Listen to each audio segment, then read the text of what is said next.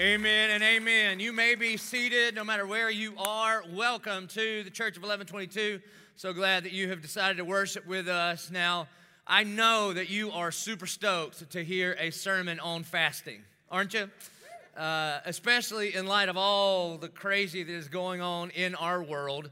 But today's going to be just a little bit different. Um, as you know, on Mondays I go into the woods and I, I First thing I pray is this God, they're your sheep, they're not my sheep, so what do you want to say through, to, through me to your sheep?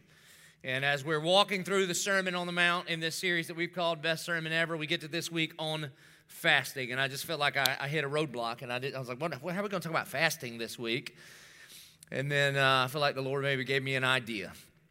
And so I will talk about fasting, but it'll be uh, next week. Tune in to one of the Devos, and either Monday or Tuesday, I'll talk about what fasting is and why we do it and all those kinds of things. But the thing about fasting is this fasting, very simply, is just telling your flesh no to make room to hear Jesus' yes. That fasting is, is stepping into the pain uh, with Christ to remind us of the part that pain plays in the gospel to glorify Him. And we do fast from things like sugar and food and those kind of things, but we also fast towards and for things. And so instead of talking about all the nuts and bolts of fasting, I thought we would spend our time together today talking about what we're going to fast for and towards because our country needs a breakthrough. Our, our country needs the love of Christ, maybe at least like no time I've ever seen in my lifetime. And I know I look super young and fun, but I am way older than you think, okay?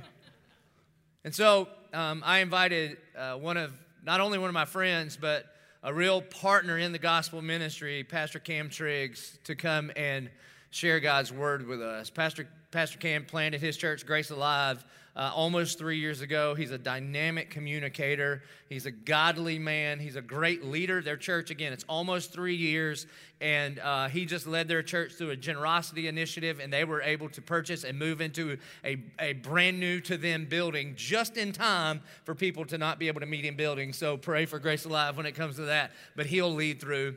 And so, one of the things, uh, uh, we've been able, the Church of 1122 has been able to plant um, or partner with people to plant 276 churches on our way to 10 on our way to 1000 churches over the next 10 years. And pastor cam is one of those church planters that we have partnered with. And so in our partnership one of the things that happens three times a year four times a year or something is that i will have a phone conversation with pastor cam and he will he'll call me up and uh, he asks questions and and then i give some answers. Not because I am smarter than him. In fact, he's working on his doctorate right now, and three minutes into his sermon, you will see how much smarter he is than I am. But I do have a lot more experience in being a church planter than he does. And so he'll have questions, and I'll just share from my experience. And so, in this week in particular, in light of the past few weeks, as I was praying to God, how do I lead, help lead, and shepherd our congregation through this? I thought, I know it's time that those roles are reversed. And so I picked up the phone and just reached out to Cam and said, and now I have lots of questions, and based on his experience, he has a lot of answers.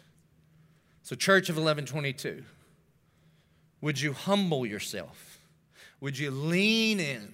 Would you pray that God would give us hearts and attitudes of learning as we as we walk through this season in our nation's history on how the church should respond to all the things that are going on.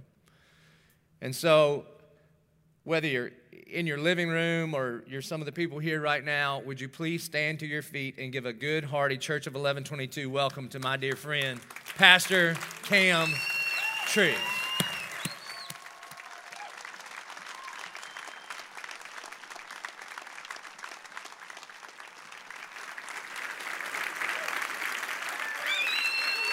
All right. Hey, thank you so much. Uh, you guys can be seated. Uh, I'm so grateful to be here.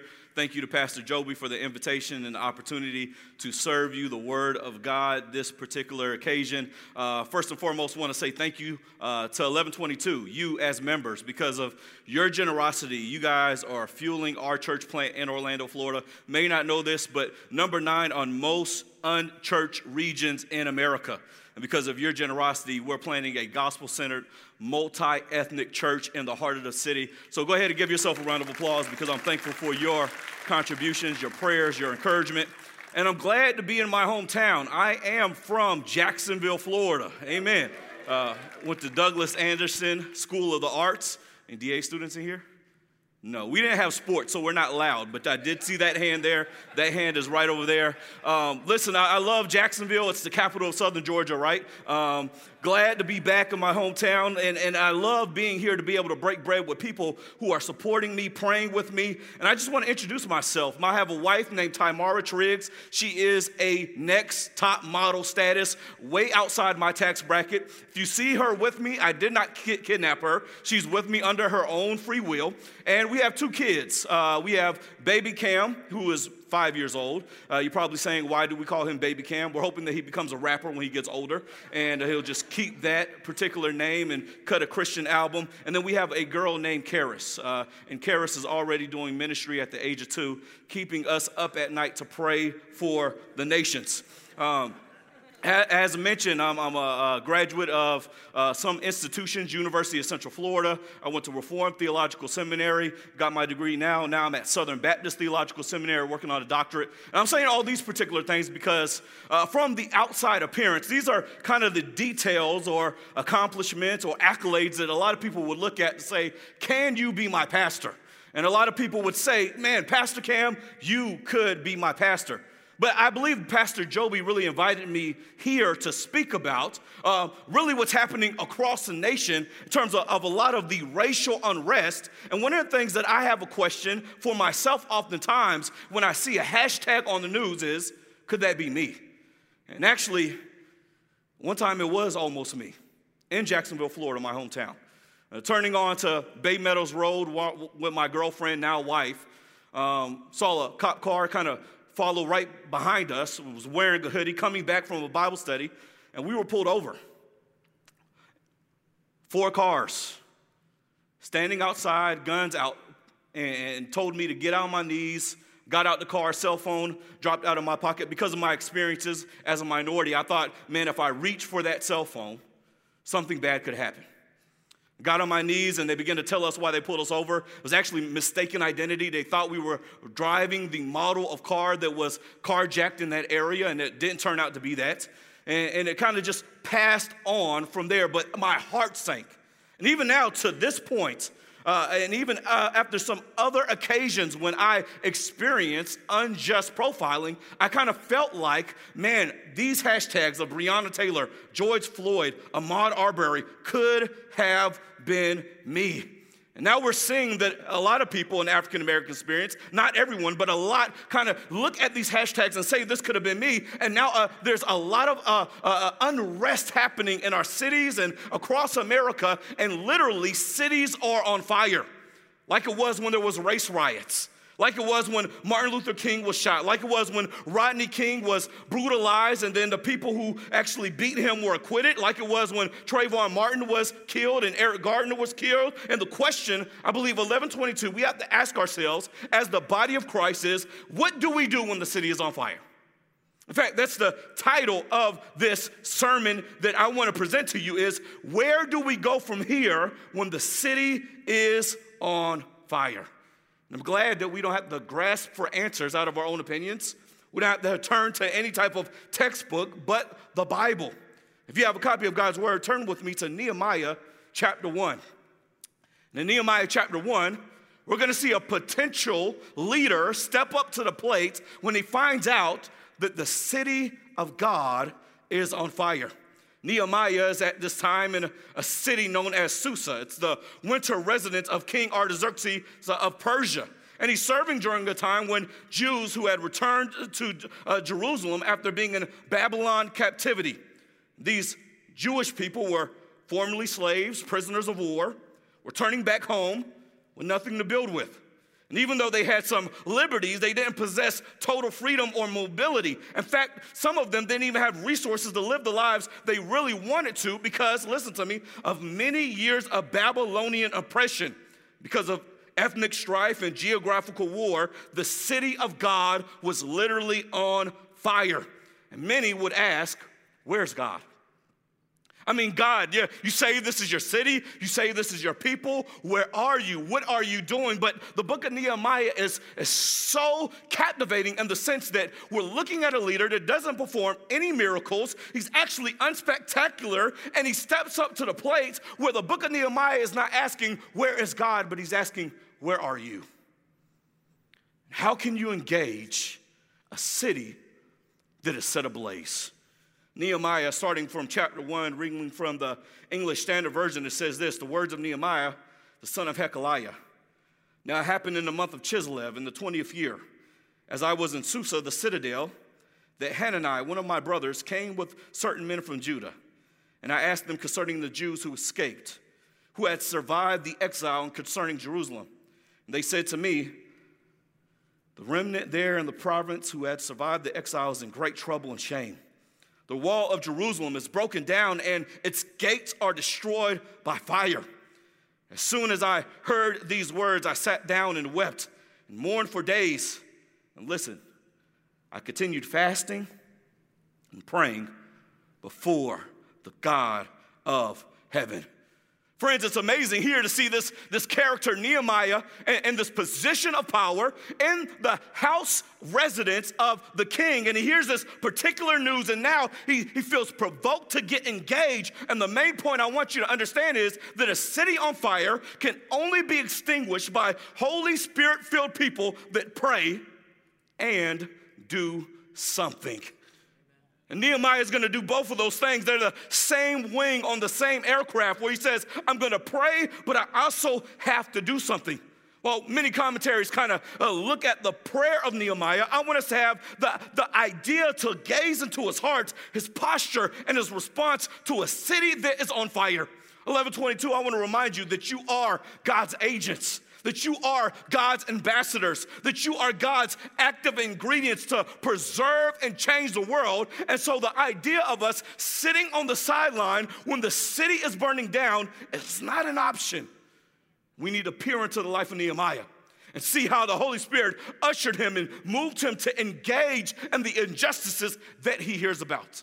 Now, the first thing we see from the life of Nehemiah engaging in this reality is their report became his reality. Their report became his reality. We see this in verses one through three. three, three. He, he hears about this report, and all of a sudden he has this response of being uh, uh, taken down to fast and to pray. He asks about what's going on there. Notice Nehemiah wasn't too busy. Nehemiah wasn't too busy keeping up his social media account or his business. Nehemiah was not argumentative. Nehemiah sought to empathize with the tragic news here. He didn't need another report from somebody else. He didn't ask for finer details. He didn't say, man, the walls of Jerusalem are down, but what about the walls of Egypt? He didn't defend or deflect. Nehemiah says, the report has become my reality. How can I engage? Family, this shows us that Nehemiah cares about the report he hears. If I can use my sanctified imagination, they're in the king's residence, enjoying a splendid time. Somebody says, pass the caviar and Grey Poupon. And while he's enjoying his time in the king's residence, he asks his brother, How are things in the city of God? And the mood drastically changes then. Because in this uh, power and privilege, all of a sudden he hears the people of God are in distress and they are reproached, and he sees that this city is on fire and the walls have been broken down. Now, during that time, walls would have been a source of protection and provision. It would have prevented other people invading that country. It would have been a sign of prestige and military power. And, and the city of God doesn't even have that. In fact, a couple times, the people of God did try to rebuild the walls, but they were burned down by people that didn't want them to regain their status in that city. And Nehemiah hears it. He sat down, he wept, he mourned, and he put on the spiritual brakes and he fasted. Said, I have the pause and I have allowed this report to become my reality. Friends, mark this down. Gospel people are compassionate people. Our first response as we think of uh, the beautiful music of the gospel and what it is and the proclamation is to hear that music and dance in joyful obedience. And understand that this idea of being compassion is looking at the hurt of others because it's this gospel reality. As Jesus has been to us, we will be to others. As Jesus saw us in our sin, as Jesus saw us broken, as Jesus saw our shame and our guilt, and He healed us and He engaged our suffering, redeemed us from our suffering, as He was to us, we will be to others. And that's what Nehemiah says. Friends, the biggest thing we need to understand is when a city is on fire, it needs compassion and love, not just systematic theologies, not just your favorite commentary or blog not just your favorite podcast. See, many times we see a city on fire and we begin to talk about answers from a mental capacity, but God wants to see where our hearts are engaged in the issue. G. Campbell Morgan said this It is possible to be homiletically brilliant, verbally fluent, theologically profound, biblically orthodox, and spiritually useless. If you can't say amen, say ouch. Paul put it this way can prophesy, can move mountains, but if I have not love, I'm what? Nothing.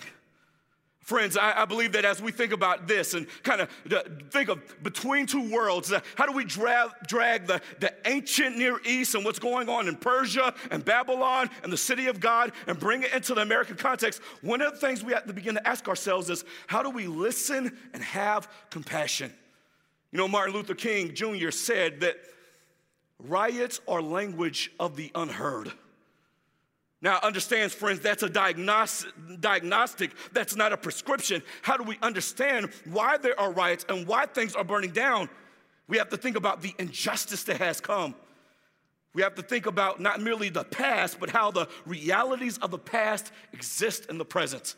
Elaborating on this idea, Martin Luther King says this about injustice we merely bring to the surface the hidden tension that is already alive. We bring it out in the open where it can be seen and dealt with like a boil that can never be cured, so long it is covered up but must be open with all its ugliness to the natural medicines of air and light, and justice must be exposed. With all the tension its exposure creates to the light of the human conscience and the air of national opinion before it can be cured. Can I tell you? In many communities of color, the walls are broken down. In many communities of color, it has been burned down. Friends, did you know that uh, the wall of wealth has been burned down in many communities? According to one study, white families hold 90% of national wealth, while Latino families hold 2.3%, and black families hold 2.6%. Here's what I want you to do before you examine the why lament the what. For you examine the why of these statistics, will we lament the what of these walls being broken down? One of the other walls that has been broken down is employment. Uh, African Americans are two times as likely to be unemployed. And over the past 60 years, that number has not drastically changed. Also affects education, another wall that's been broken down. Black students are three times more likely than white students to be suspended for the same infractions. One study declared that nearly 50% of all suspensions are African American. Before you examine the why, lament the what. Another wall that's been broken down is criminal justice programs. Blacks make up 13% of the general population, yet 40% of the prison population. Finally, black people are often convicted at a 20% more uh, rate for jail time than their counterparts. Before you examine the why, Lament the what? Another one could be housing. Housing, the walls have been broken down because one statistic says black ownership is now at an all time low 42% compared to 72% for whites. Another wall that could be broken down is surveillance. Black drivers are 30% more likely to be pulled over, or health care where one study found that 67% of doctors had a bias against African American patients. And friends, it's not just African Americans, it's Hispanics, it's Koreans, it's Asians, that it's people that have been oppressed and there are walls broken down around us. Now, friends, that's the hard news that there's systemic oppression that exists. One analogy I like to use to kind of teach about what systemic oppression is is imagine you come over to Pastor Cam's house. We're gonna jump into a game of Monopoly. It's going down. I'm fighting you for the thimble because we all know the thimble is gonna win the game. You get the car, and we're about to come up and play Monopoly, set our strategies. You're thinking you're gonna buy up Boardwalk, get everything set up and running, set the rent at high rates. And I tell you, hey, listen, oh, we're gonna roll 400 times before you get a chance to go. Friends, that's what slavery has done to our nation that has disproportionately allowed other people opportunities for housing and positions of power at the same time not allowing other people to get involved in the game. And then we say after 400 years you finally get to roll the dice when there's no way you can literally catch up without actually listening and having compassion. And nehemiah sees the oppression of his own people and his heart overflows to the second point. Their loss became his lament their loss became his lament. You understand, Nehemiah is actually doing kind of good. He's a cupbearer of the king, he's a taste tester for the king. Sounds like a pretty good gig for me, of course, because I'm gravitationally challenged, but I would have loved to have been the cupbearer for the king. Get to taste anything that the king is gonna eat before he eats it. But as soon as he hears it, he weeps and he prays out to God. And this is a spiritual discipline of lament, crying out to God unfiltered. Their loss became his lament. And here's the, the thing it wasn't an agenda. It wasn't politics for Nehemiah. See, Nehemiah saw it as a distinctive of his theology. Whatever broke God's heart, broke his. Understand, friends, we're not trying to please political platforms. We're not trying to uh, side with one commentator over the one uh, the other. The thing that we're trying to do is come back to the Bible and say, what does the Bible say about people who are hurting and how can we serve them for the glory of God? And he laments. You know, lament is the largest category of the Psalms. Uh, where the psalmist literally unfilters his prayers and cries out to God. It's one of the healthiest things a church or an individual Christian can do. Soong-Chan Rah, in his book Prophetic Lament, says this The American church avoids lament. The power of lament is minimized, and the underlying narrative of suffering that requires lament is loss. But absence doesn't make the heart grow fonder. Absence makes the heart forget the absence of lament is the liturgy of the American church, results in the loss of memory. We forget the necessity of lamenting over suffering and pain. We forget the reality of suffering and pain. 1122, can I give you some application here this week? Don't bottle it up. Lament to God. Cry out to Him. Bring your doubts to God. Allow God to know what your questions are. Maybe lament in your discipleship group or your accountability. Lament out in your journal and write down the things that are perplexing to you. And, and on the other side, maybe you would see somebody lament on social media or in your community group. Listen, do what Nehemiah does. Don't correct them. Don't send an article. Don't send a podcast. Say, I weep with you. I grieve with you. I'm praying with you. I am here to love you through this. You know, one of the things we're teaching Baby Cam is, is he's reading and preparing for kindergarten is the cipher between stories that are real and make believe. And one of the things that's challenges for him is when he reads stories out the Bible, because they're so amazing that they're hard to believe. You know, lament gives us the actual inverse uh, practice here. Lament allows us to dive into things that seem so bad, so unreal. I think 2020 is a bad dream at this point. Uh, but lament allows us to jump into those things and see that we don't live in magic kingdom, but Christ's kingdom and that this world is fallen and that there are sinners and that there are suffering and we can lament and God can take anything. But the gospel says He comes, He redeems, He rescues, and it's almost too good to believe. Tim Keller says this about suffering Christianity teaches that contra fatalism, suffering is overwhelming. Contra Buddhism, suffering is real. Contra karma, suffering is often unfair. But contra secularism, suffering is meaningful. There's a purpose to it. And if faced rightly, it can drive us like a nail deep into the love of God and into more stability and spiritual power than you can imagine. Friends, if you're going through a season of lament because of injustice, this pandemic, crisis, loss of finances, divorce, you don't know how to homeschool your kids. Your house is under the new terrorist regime of your children. You can lament to God. There's hope and there's love in Him. The third point that we see from Nehemiah is their complicity became his confession. Their complicity became his confession. As soon as Nehemiah begins to pray about this particular things, he, he sees the sins in himself and in his people, and he confesses those to God.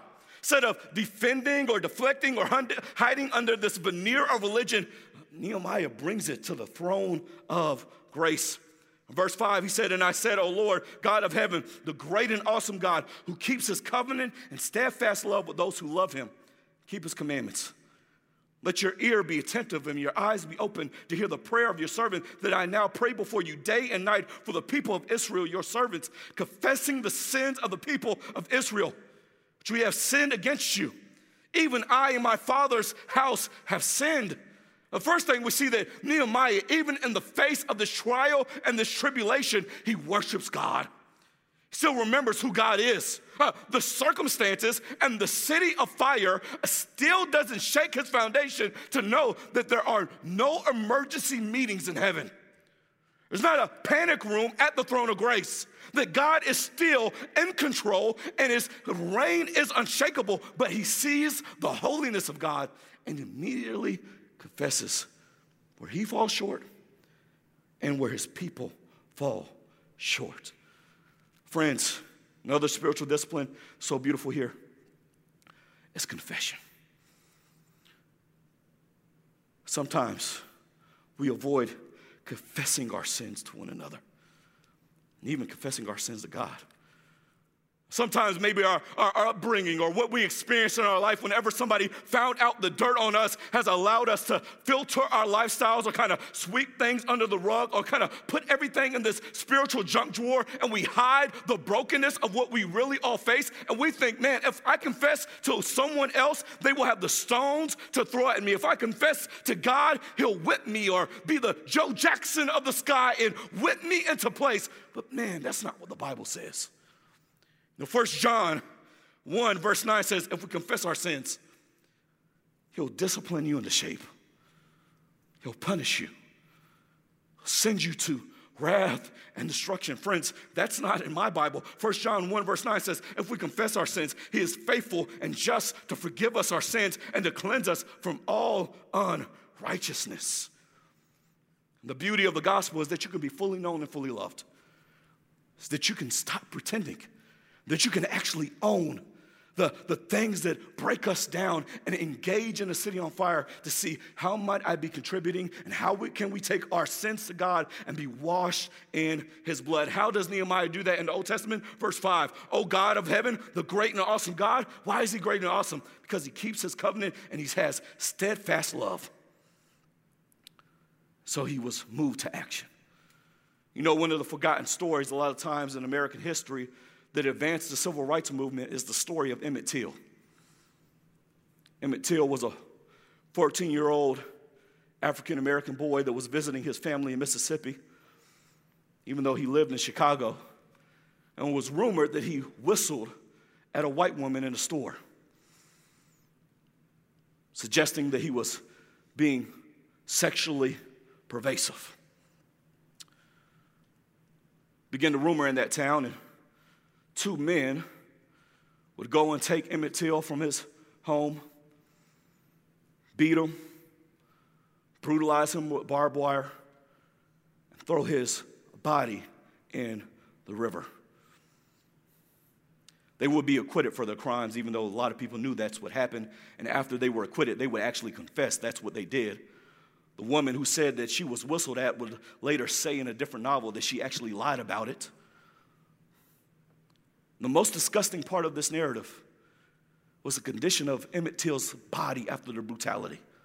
So much so that they kind of urged his mom to have a closed casket funeral, but she said she wanted it open so that people could see what they did to my boy, and the image would become viral during that day and age. Friends, we have to expose those injustices. We have to expose our sins. And it's only when we bring those things into the open air that God's grace can invade. You know, one of the applications of this is that many of us may avoid the sin of pride or racism or bigotry or supremacy or privilege. And we, we, we know that we've kind of progressed from uh, overt racism of lynching or the KKK and racial slurs or segregation or hate crimes, but we defend and deflect covert racism like maybe racial profiling or victim blaming or, or, or, or silence on justice or inappropriate and immature jokes. Do you know the beauty of the gospel says? You can own it. The beauty of the gospel says, I, I could take whatever places I've fallen short for the glory of God. I can hold it to my chest and I can surrender it back to Jesus and He will wash me clean of that sin. The gospel says, I'm fully known and I'm fully loved. And so I can rest in the idea it's not about me being right, but me resting in Christ. This leads me to the fourth and last point here is their concerns became His calling. The concerns of the people who were uh, uh, understanding that they were being oppressed and in the city of fire, Nehemiah feels called to engage. And Nehemiah shows us what authentic prayer looks like that it's both prayer and work. Nehemiah was moving past merely just panel discussions. Don't say that they don't serve their place. Nehemiah was moving past just prayer rallies, not saying they don't move their place, but Nehemiah says, let's get a game plan together, gather resources, and do something. How do I know that? It's verse 11. In verse 11, he says, Oh Lord, let your ear be attentive to the prayer of your servant, to the prayer of your servants who delight to fear your name and give success to your servant today and grant him mercy in the sight of this man. Now, I was a cupbearer to the king. I want you to understand here this is a gospel risk for Nehemiah. He's going to King Artaxerxes. Uh, he's a cupbearer, and he's going to a request towards the king and ask him for something. The king could have him decapitated or, or murdered, but he's so inflamed to be moved into a position. He says, I'm going to pray, and I'm going to get into the presence of this man and ask him why, because I know a greater king. Friends, let me understand this particular perspective that we cannot be pessimistic because God is still on the throne. And that Nehemiah addresses him as this man because he knew who the real King of Kings was. And guess what? God supplies. If you read it on in Nehemiah chapter 2, he receives the king's permission, he receives the king's protection, he receives the king's provision. Why? Because God is moving and active when we follow the wind of his movements. Proverbs 31, verses 8 through 9 says, says, Speak up for those who cannot speak for themselves for the rights of all who are destitute. Speak up and judge fairly. Defend the rights of the poor and needy. Proverbs 9, verse 17 says, He who is kind to the poor lends to the Lord, and he will reward him for what he has done. Friends, can I just encourage you that while the city is on fire, that we would do something? Talk about this idea of racial reconciliation. I got a couple of practical suggestions. I want you to write them down. The first one is this own your research. Know the history of the racial strife in America. Dive into books and read them and know them. Expose yourself to African American authors. One of the things that Pastor Joby has done is allow guys like Eric Mason and Leonce Crump and myself come and speak to you. Go and buy those guys' books. I don't have any books, but research. See how you can apply the gospel to race. Second thing, this one's hard. Count the cost. Tell Pastor Joby and leaders of this church that when we engage in, in issues of injustice anywhere in this world, it will not be easy. It will allow the comfort and the idols of a heart flow to the top. You have to count the cost and bear your cross and move into these issues. The other things I would say is leverage your influence and privilege for the disadvantaged. That everybody here, even myself as a minority, has privilege and influence. One of the things I'm exposed to living with my wife, there are certain privileges I have as a male. and advantages I have as a man, that I have the leverage for the advantage of my wife. Maybe you're a police officer. One of the things that we are understanding, man, it's not just about bad cops, but this is a call, especially for good Christian cops, to be the example of what it looks like to be salt and light in this world. And you have influence, and you can speak prophetically, and you could be a man of courage, and you could be a man of valor, and you can stand up and be an extinguisher to a city that's on fire. Another thing you can do is support the leadership of minorities. What pastors or leaders in your church or on your favorite networks that you follow that are minorities speaking out about these things? How can you engage them, encourage them? Another thing that we can do is actually engage in the suffering. How can you serve in Jacksonville, places that are disadvantaged, to leverage? Listen, family, you've been talking about this. What's your one initiative? Time, talent, and treasure towards the good of others. Another thing that you can definitely do here at 1122, as God has been blessing you to reach the next generation, it's teach the next generation. You know what's powerful? Is at an early age to sit down with your kids and have an honest and frank discussion about the history of America, about what's going on, Tell them how God has created us all in His image and He desires equity, and there's gonna be a time where we'll all worship together, every tribe, tongue, and nation, and we will worship together, and that you want them to speak out against any racism or injustice that they see in their school, that you want them to be salt and light. Last but not least, live in step with the gospel. That the gospel music gives us dance steps in this world.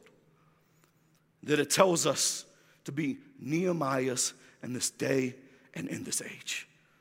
You know, in 1971, they were trying to desegregate the schools and they, they appointed this board and this chair person to, to lead the desegregation of the schools during that time named Ann Atwater. Some of the people in Durham, North Carolina didn't like that, so they appointed a co chair that was the grand exalted cyclops of the KKK named Charles P. Ellis. Needless to say, Ebony and Ivory didn't get along too well. In fact, on one occasion, Charles P. Ellis brought his gun to a meeting. And in retaliation, Ann Atwater would bring a knife, which I guess you didn't get the memo. Don't bring a knife to a gunfight. But these two would come to a place of solidarity.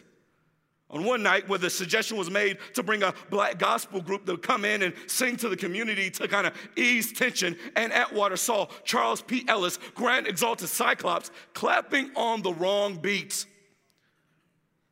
She reached over, over and helped Charles P. Ellis learn how to clap. Pastor Joby, we're gonna work on that one. It was in that meeting that Charles P. Ellis began to hear about the disenfranchisement of African Americans in that region. And he began to make the connection that the reason he joined the KKK was to help poor whites that were disenfranchised. on the last night of that rally, front of more than a thousand people, Charles P. Ellis would reach into his back pocket, pull out his KKK card, and says, I renounce everything this represents to help people everywhere from every color. And he would receive death threats for the rest of his life. But him and Ann Atwater will spend their lifetime fighting for justice. Charles P. Ellis would die and Ann Atwater would come to the funeral, but instead of sitting with other friends and family, she would enter in his funeral as a family member. Friends, can I tell you that's what the good news of the gospel does with us? The, the gospel turns enemies into friends. Uh, the gospel allows us to understand that blood is thicker than water unless it's baptism to understand that our family tree is the cross of Jesus Christ, and He has made one new person, and we have one bloodline, Jesus Christ, and enemies have become allies. So we gather and we serve and we extinguish the city that is on fire. Let's pray. Father, we thank you for the glorious gospel of Jesus Christ that has taken Jew and Gentile, male and female, and made us level footed at the cross of Jesus Christ. And now, God, would you prepare our hearts to gather around the table and the feast that makes us family? As we come to the Lord's Supper, would we meditate on what it means for us to be one in Jesus Christ? Would we meditate on what it means to hear the reports of others and make it our reality? Would we meditate on what it means to see others lost and lamented in our lives? Would we meditate on what it means to take the confession of others and see how we can be engaged for their good because we are all washed in the same blood? It's in Christ's name we pray. Amen.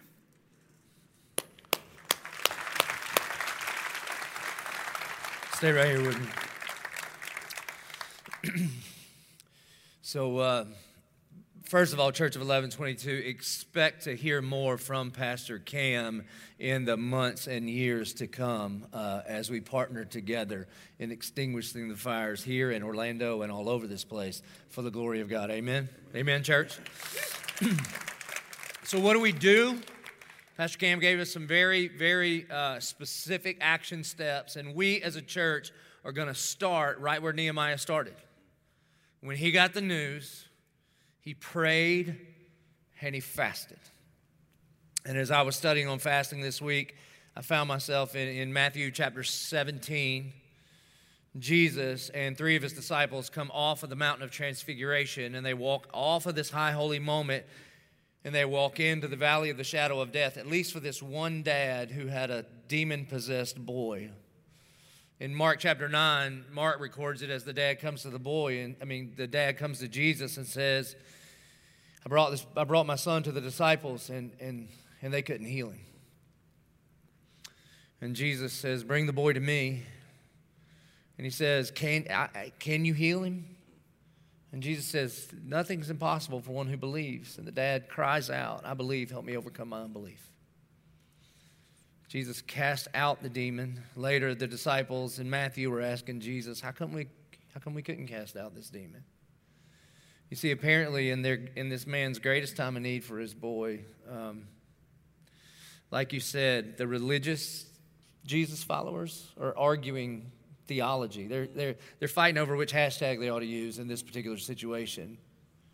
And Jesus' answer is this Matthew 17 21. This kind can only be cast out by prayer and fasting. Here's what hit me this week there's a certain kind of demon that only gets out of there with prayer and fasting. When I see what happened to George Floyd, when I see what's happening in our streets, it, it, it, must be this demonic thing in our country that started a long time ago.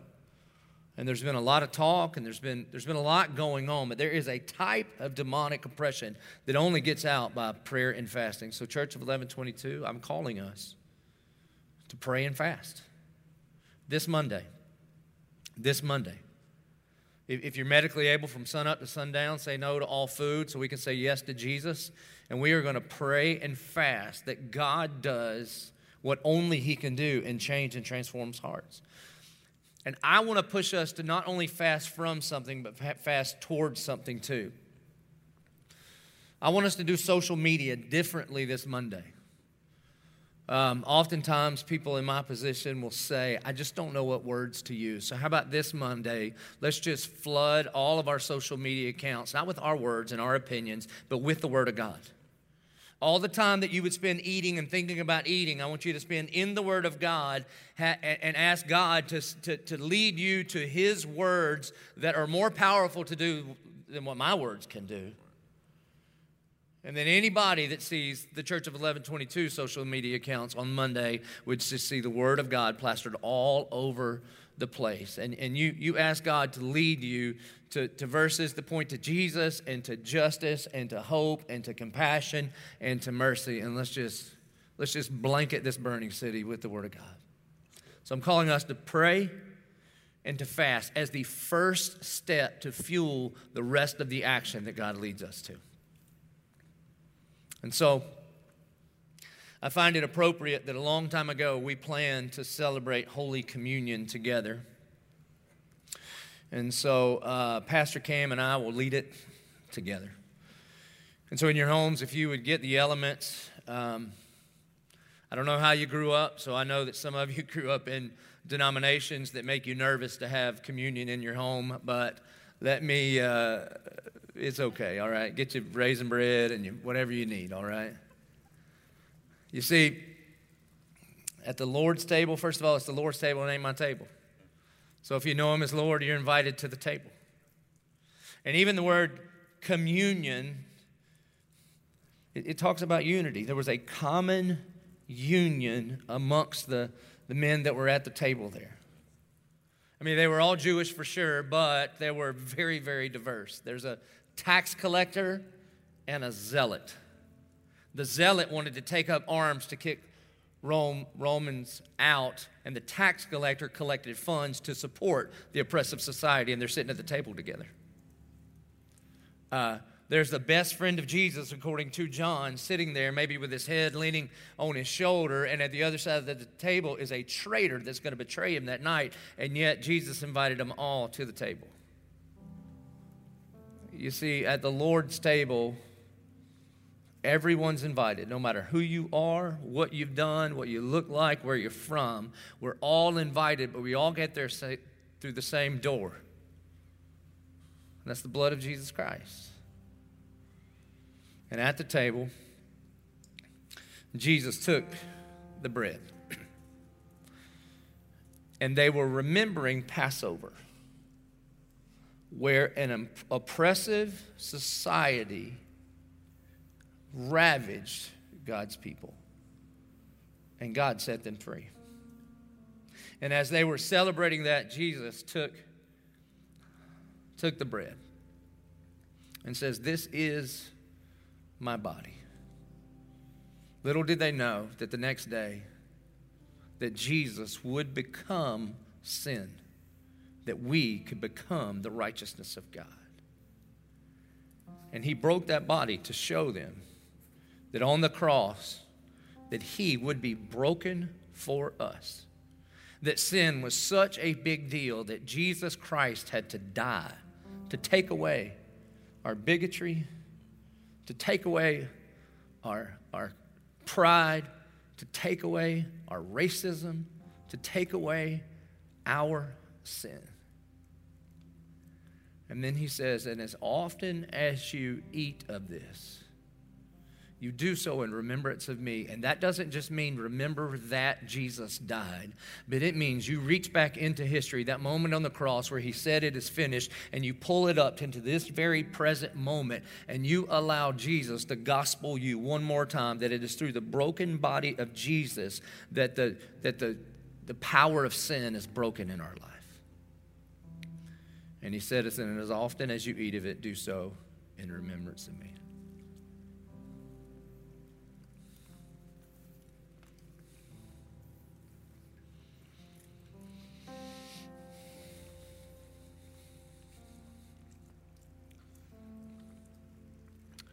If we drag in Nehemiah to the New Testament, the temple that would be rebuilt would have a drainage system to handle the blood of the sacrifice and would be flowing underneath the Kidron Valley, which Jesus would travel to go to the Garden of Gethsemane to pray to the Father. Can this cup pass? What's in the cup? was the wrath and the hell and the punishment we all deserve. But instead, Jesus drinks from that cup so that we may drink from this one. And he will become the greater reality of that blood that will be flowing from the temple. Behold, the Lamb of God that takes away the sins of the world, whatever it is. And any sin that divides us must be washed away in his blood because Jesus would say in John 17, How will they know that we are disciples? By how we love one another. So on the night that Jesus was betrayed, 1122, Jesus took the cup and said, In this cup is the new covenant and my blood, which gives you the forgiveness of sins. 1122, let's take and drink.